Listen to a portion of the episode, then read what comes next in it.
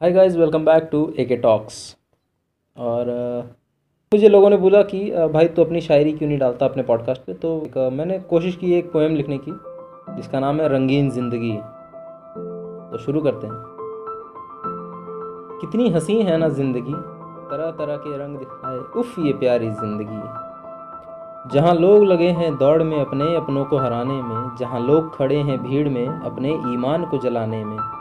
जहाँ छोटे बच्चे रोटी के लिए बड़े लड़ रहे मैदान में, जहाँ सर पर छत भले न मिले, पर तन पर कपड़े हो सजाए, और कहते हैं, राय साहब कि ज़िंदगी क्या क्या खेल दिखाए।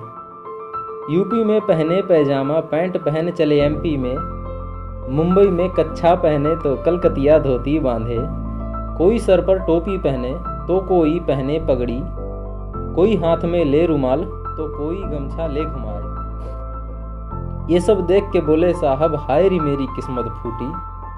झूठ है ये सब, या है सच्चा? या खा लिए हैं कोई बूटी?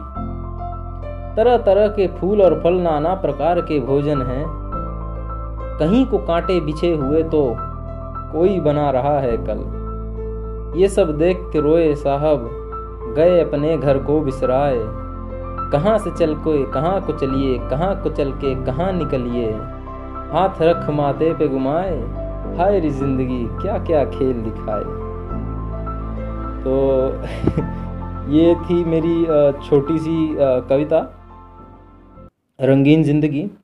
खैर इसके पीछे एक छोटा सा ही मोटो है कि यार ज़िंदगी ना कसम से बहुत रंगीन है। मैंने जितना भी देखा है, मैंने रंगीन ही पाया है, मैंने एनसीसी किया, मैं कॉलेज आया, मैंने ठीक है, उसके बाद लॉकडाउन हो गया, लेकिन मैंने अपनी कॉलेज लाइफ भी जी है और मेरा खैर एक साल बचा भी है। तो मैंने अपनी कॉलेज लाइफ भी इन्जॉय की, मैंने अपना एनसीसी भी इन्जॉय कर लिया, मैंने स्कूल लाइफ भी अच्छे से इन्जॉय की है। तो यार, सबसे बड़ी बात है ना, आप एंजॉय करो। आप अगर जीते हो ना तो बहुत ही अच्छी बात है। कुछ होते हैं जैसे आपकी ज़िंदगी में खुशी और गम तो वो तो आते जाते रहते हैं। सबसे बड़ी बात यह है ना कि आपको गम बहुत मिलेंगे, खुशी बहुत कम मिलती है। लेकिन आप अगर खुश रहना जानते हैं तो आपको गम में भी खुशी का एहसास हो जाता है। और आपको छोटी छोटी खुशियों में भी मतलब बहुत ज़्यादा मज़ा आता है कि जैसे एक छोटे से बच्चे को, वो छोटा सा बच्चा अगर किसी बाज़ार में गया, किसी मार्केट में गया तो वो रो क्यों रहा है? एक छोटा सा खिलौना उसने देख लिया उसलिए रो रहा है। ठीक है, वो उसी छोट, उसके लिए वो बहुत बड़ी खुशी है। हो सकता है आपके लिए वो एक छोटा सा खिलौना, बीस रुपये का खिलौना हो लेकिन उसके लिए वो मिलियन डॉलर खुशी है। तो खुश रहिए भी, खुश कीजिए भी, कोशिश कीजिए कि दूसरों को खुश रखिए।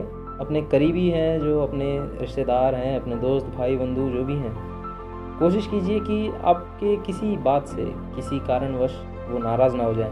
और एक छोटा सा मैसेज ये रहेगा कि कभी भी ऐसी बात अपने प्रियजन या अपने दोस्त, भाई, बंधु फ्रेंड गर्लफ्रेंड वाइफ अपने किसी भी करीबी से ऐसी कोई बात ना बोलें जिससे उसको हर्ट हो या जिससे आपके रिश्ते में खटास आ सकती है या आपके रिश्ते में दरार पड़ सकती है।